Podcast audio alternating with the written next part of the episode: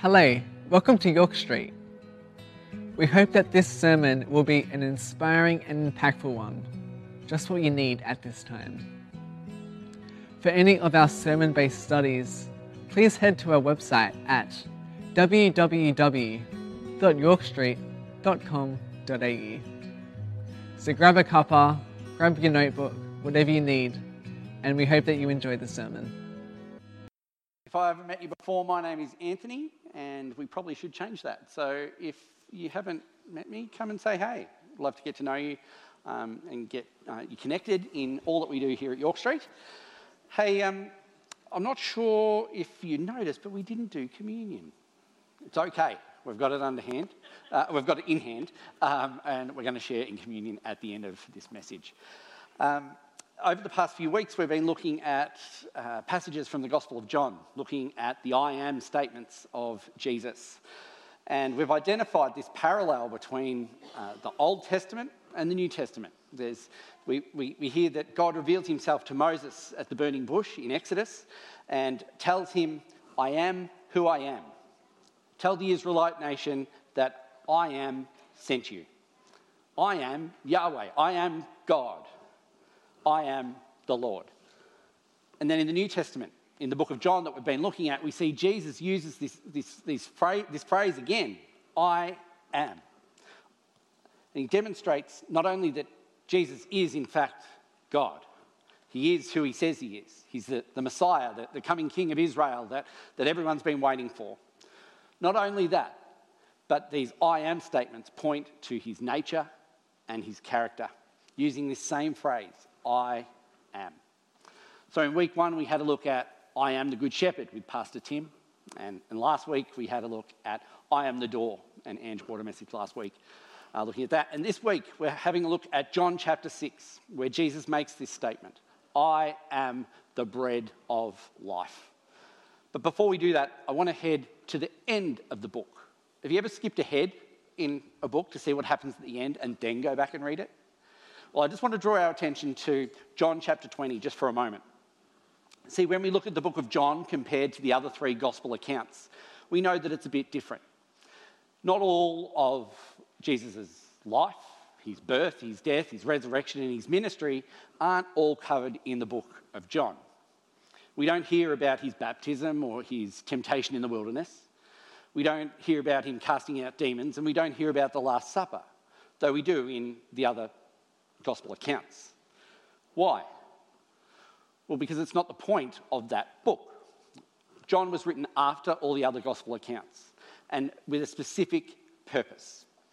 Let's hear what uh, John chapter 20, verse 30 says. Jesus performed many other signs in the presence of his disciples, which are not recorded in this book. But these are written that you may believe that Jesus is the Messiah, the Son of God, and that by believing you may have life in his name. See, John isn't trying to be a biographer, he's intentionally highlighting the signs of Jesus that point to God. These, these signs that prove that Jesus is who he says he is. John witnessed the ministry of Jesus and he wants it recorded and he wants everyone to know about it. But these are written that you may believe that Jesus is the Messiah, the Son of God, and that by believing, you may have life in his name. It's not once I believed and that's it. It's believing, it's an ongoing process, it's a continual belief. And so John writes these things so that we may believe all these years later and that we may keep on believing and keep on believing each and every day in all aspects of our life, that we might be able to continually experience life in and with Christ. But who knows, that's not always easy. It's not easy to keep believing in the midst of hard circumstances, in life's disappointments. There's lots of hard times, periods of what feels like wandering in the wilderness. It's not always easy to get up every day and believe. If this is something you've wondered about, something you've struggled with, something you want to work on, then this message is for you. Let's pray. Heavenly Father, we thank you that your word has signs, has signs to highlight to us that you are the Messiah. You are who you say you are. Father God, that, that you would draw us into relationship through what you've done at the cross through Jesus. Father God, would you be with us as we explore your word today? Would you reveal yourself to us, we pray. In Jesus' name, amen. One of the first names of God in the Old Testament is Yahweh Yireh. You may have heard it as Jehovah Jireh. Sometimes we, we have translated this to mean God our provider, the Lord our provider. This is a, quite a popular translation. But when we dig a bit deeper, we realize that it's probably more closely translated to the Lord will see to it. Yahweh will see to it. This kind of makes me think of my kids, right? I have two daughters, one's nine and one's seven. And I'm sure your kids don't do this, but sometimes we have amazing moments where they're beautiful and charming and kind to one another, and it's all just sweet. Then there's some other times, some other moments where things might just be chaotic. Things might result in a tantrum. Things might result in them getting a bit fired up. I remember when they were younger, there was a particular, particular um, dinner set we had that had rainbow coloured plates. There was one of every colour. And the, this particular tantrum was about the blue plate. I must have the blue plate. What are we to do? Well, God will see. Uh, no, just dad. Dad will see to it. dad will see to it and sort it out. Maybe come up with a scenario where you have the blue plate tonight and you have the blue plate tomorrow. Dad will see to it. Dad will sort it out. Talk about first world problems, right? As they've got older, the next thing is who can sit in the front seat of the car? so, always cause the drama, but dad saw to it and set out a plan. Monday, Wednesday, and Friday, one daughter gets to sit in the car, in, in the front seat. Tuesday, Thursday, and Saturday, the other daughter gets to sit in the car. On Sunday, we have a day off because it's the Sabbath. Dad had to see to it. Dad had to intervene. It doesn't always mean they get what they want. Often it means they don't. Hopefully, it means they get what they need. See, I had to enter into the situation. I had to help guide an outcome. Definitely not always what they want, hopefully, what they need. I had to come down to their level. I had to calm the situation. I have to enter in and see to it. And as adults, I'm sure we never ever have these moments. We've all grown up now. Yeah? Yeah? so we see this theme of bread throughout the scriptures, right? In the Exodus account, Israel is delivered from captivity uh, with, uh, of the Egyptians. Moses parts the Red Sea and leads the Israelite nation into the wilderness. They wander around and they seem to get cranky. Exodus 16, verse 2 says this In the desert, the whole community grumbled against Moses and Aaron. The Israelites said to them, If only we had died by the Lord's hand in Egypt. There we sat around pots of meat and ate all the food we wanted. But you have brought us into this desert to starve this entire assembly to death. Then the Lord said to Moses, I will rain down bread from heaven for you. The people are to go out each day and gather what they need for that day. In this way, I will test them and see if they follow my instructions. Well, guess what happens? They don't follow the instructions. They couldn't trust that the Father would see to it, that the, fa- the next morning when they wake up, that the Father will have provided for them. So they try to stockpile the manna from heaven. It starts to get stinky, it starts to go off. There's maggots, there's all sorts of cool stuff happening there. Not edible.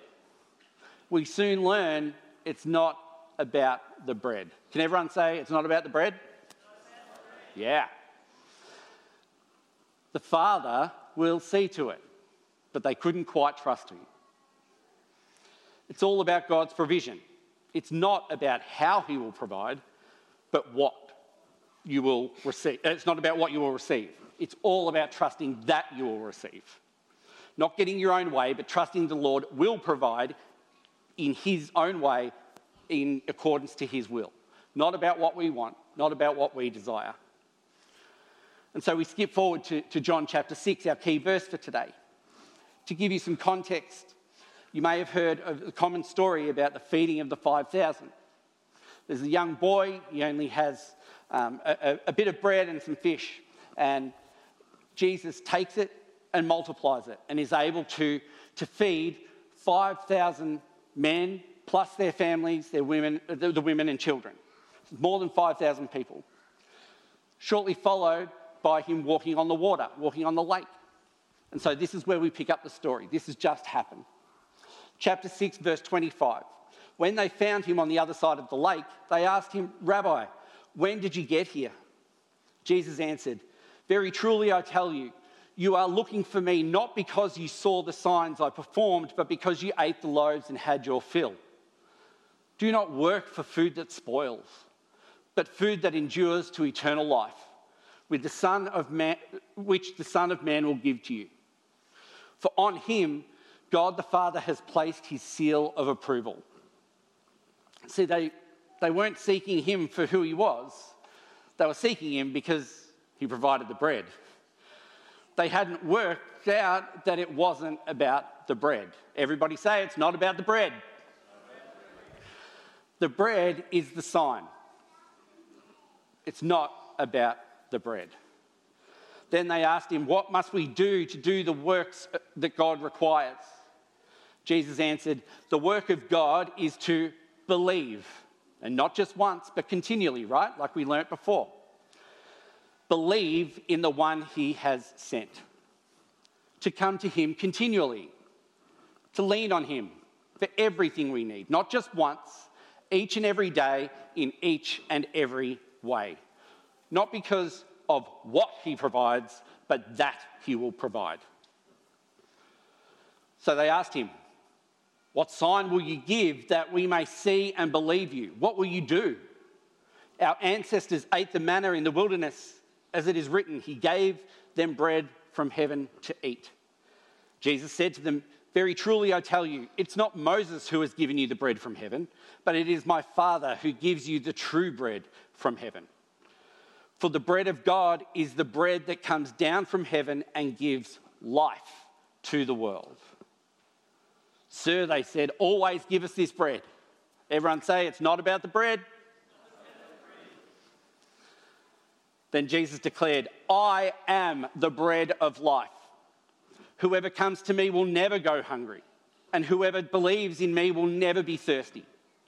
But as I told you, you have seen me and you still do not believe. All those the Father gives me will come to me, and whoever comes to me, I will never drive away. For I have come down from heaven not to do my will, but to do the will of him who sent me. Come on, church, it's not about the bread. See, both in the wilderness in Exodus and now in this account of the feeding of the 5,000, of Jesus multiplying the loaves and fishes, it's not about the bread. The people are seeking the miracle, not the man. The scripture says it's not Moses who has given you the bread from heaven, but it is my Father who gives you the true bread from heaven. Jesus says, I am that bread. I am the bread of life. See, God wanted the Israelites to see Him, the person of God, not what He gives them, not what He provides, but that He provides. And what happens next? Verse 41. At this, the Jews there began to grumble about him because he said, I am the bread that came down from heaven. They said, Is this not Jesus, the son of Joseph, whose father and mother we know? How can he say, I came down from heaven? Stop grumbling among yourselves, Jesus answered. He enters into the situation, into their tantrum, into their moment. And he says this No one can come to the Father and uh, uh, come to me unless the Father who sent me draws them in. And I will raise them up in the last day. Very truly, I tell you, the one who believes has eternal life. I am the bread of life. Your ancestors ate the manna in the wilderness, yet they died. But here is the bread that comes down from heaven, which anyone may eat and not die. Me, Jesus, it's me. A relationship with me means a re- restored relationship with the Father. I am the living bread that came down from heaven. Whoever eats this bread will live forever. This bread is my flesh, which I give, which I will give for the life of the world. Then the Jews began to argue sharply among themselves. How can this man give us flesh, his flesh to eat? And by verse 66, it says this From this time, many of his disciples turned back and no longer followed him. On hearing this, the truth, the sharp end of the stick, they turn away. See, they believed, past tense, and they fell away. Perhaps it was too pointed, it hit too close to home. Perhaps they overreacted, like my kids with the blue plate or the front seat of the car. But, folks, it's not about the bread. Thank you. See, everyone was still focused on the outcome, what they could get out of it. See, the product of those miracles, the bread, it can't be stored up. It's finite. It goes bad. It comes to an end. It has an expiry date but the relationship. The relationship with Jesus begins when we submit our will to His, when we say, You are my Lord and Saviour. And as a result, we, we receive this everlasting life, an everlasting relationship with God. But we need to believe, right? Not just once, but each and every day that Yahweh Yireh, God will see to it he doesn't always give us what we want or what we think we need, but He provides what we truly need. It's not about what He provides, but that He provides. See, a life of believing day after day, this continual act of believing, means that God is seeing to it. Even when life's tough, even when things are unpalatable, like the Jewish people, when things get too much, are we at risk of turning our back on Jesus? Who knows that sometimes we just need our Father to see to it, even when the outcome isn't what we think we need. Friends, this message isn't purely about the intellectual exercise of understanding Scripture, the parallels between the Old Testament and New Testament. It's all cool stuff, super interesting. But that's not the point.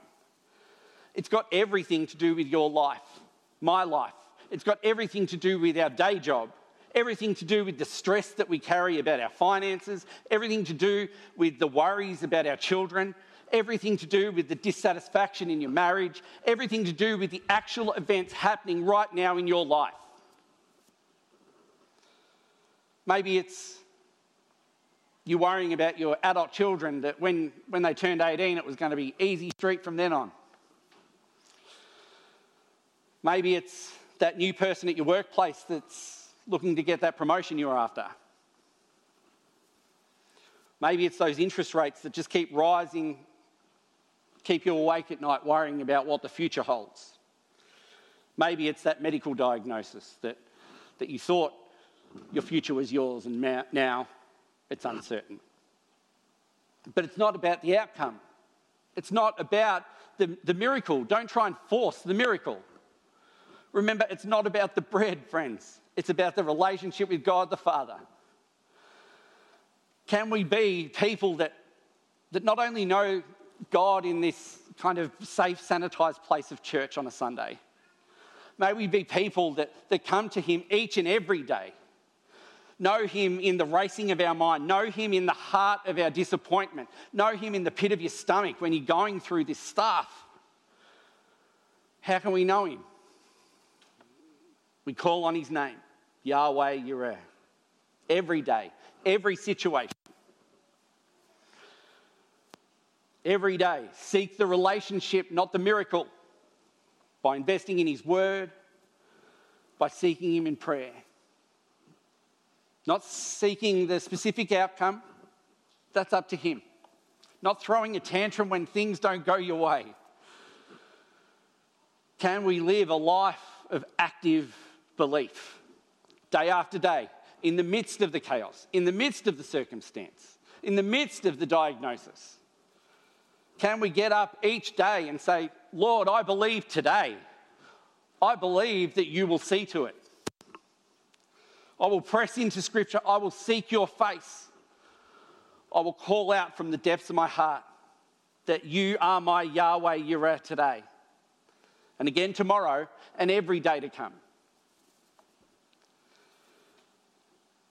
One of the most obvious signs of bread in Scripture is coming around the communion table. At the Last Supper with his disciples, the Lord Jesus, on the night he was betrayed, took bread. And when he had given thanks, he broke it and said, This is my body, which is for you. Do this in remembrance of me. In the same way, after supper, he took the cup, saying, This cup is the new covenant in my blood. Do this whenever you drink it in remembrance of me. For whenever you eat this bread and drink this cup, you proclaim the Lord's death until he comes.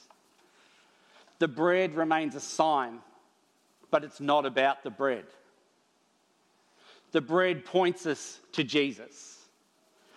We use this bread, particularly at communion time, as an emblem, as a symbol, but it points us to the relationship. It's not about the miracle, it's about the man. So much so that Jesus, for Jesus, it was always about the relationship. It was never about the bread. So much so that he was willing and went to the cross for us so that we could have the relationship. So when we come to the communion table each week or each day, when we give thanks for all that God has done for us, all that He has provided, all that He has seen to in our life, we're submitting to Him afresh that He is our Yahweh Yireh. This is the process of believing. A new day, a new submission. So, as we come around the communion, ta- communion table today, I, I wonder if there's things you need to invite Him into. Not seeking out the specific outcome, not seeking out that miracle, but seeking out the relationship, the time, the time together, time in prayer, time in reflection, seeking what He might have for you. Today, I wonder if, as we come around the table, that we might allow the bread of life to calm our situations, to enter in, to come to our level. May we be people that call out, Yahweh Yireh. My Father will see to it. Have your way with this situation, Lord in this process of continually seeking and continually believing, might we say, Not my will, but your will be done. Let's pray. Heavenly Father, we thank you. We thank you for all that you've done on the cross, that you have opened a relationship. Father, we pray that we might be a people that don't look for the outcome that we don't look for what we can gain. Yet we step into your presence, we step into a deep and intimate relationship with you. That no matter what we're facing, no matter what we're going through, that we would seek your will, not ours. That we might be a people that would continue to seek your will in all that we do, even when it's uncomfortable, even when it's painful, even when we don't know what else to do. Father, would we look to you and say, My Father will see to it. No matter what we face, no matter what we feel, may we trust that you will see to it. Father God, bless this time as we, we spend a moment with you renewing, refocusing, and putting you first in all that we do. Father God, would we seek you beyond all things? In Jesus' name, amen. There's communion elements at the front and the back. Please take communion in your own time. If you would like prayer or to find our sermon based studies, please head to our website or check the description below for a link. If you enjoyed the video, feel free to share the video, like, subscribe, and hit the bell icon for updates of when we release new videos. Remember, life can be tough, so let's do it together.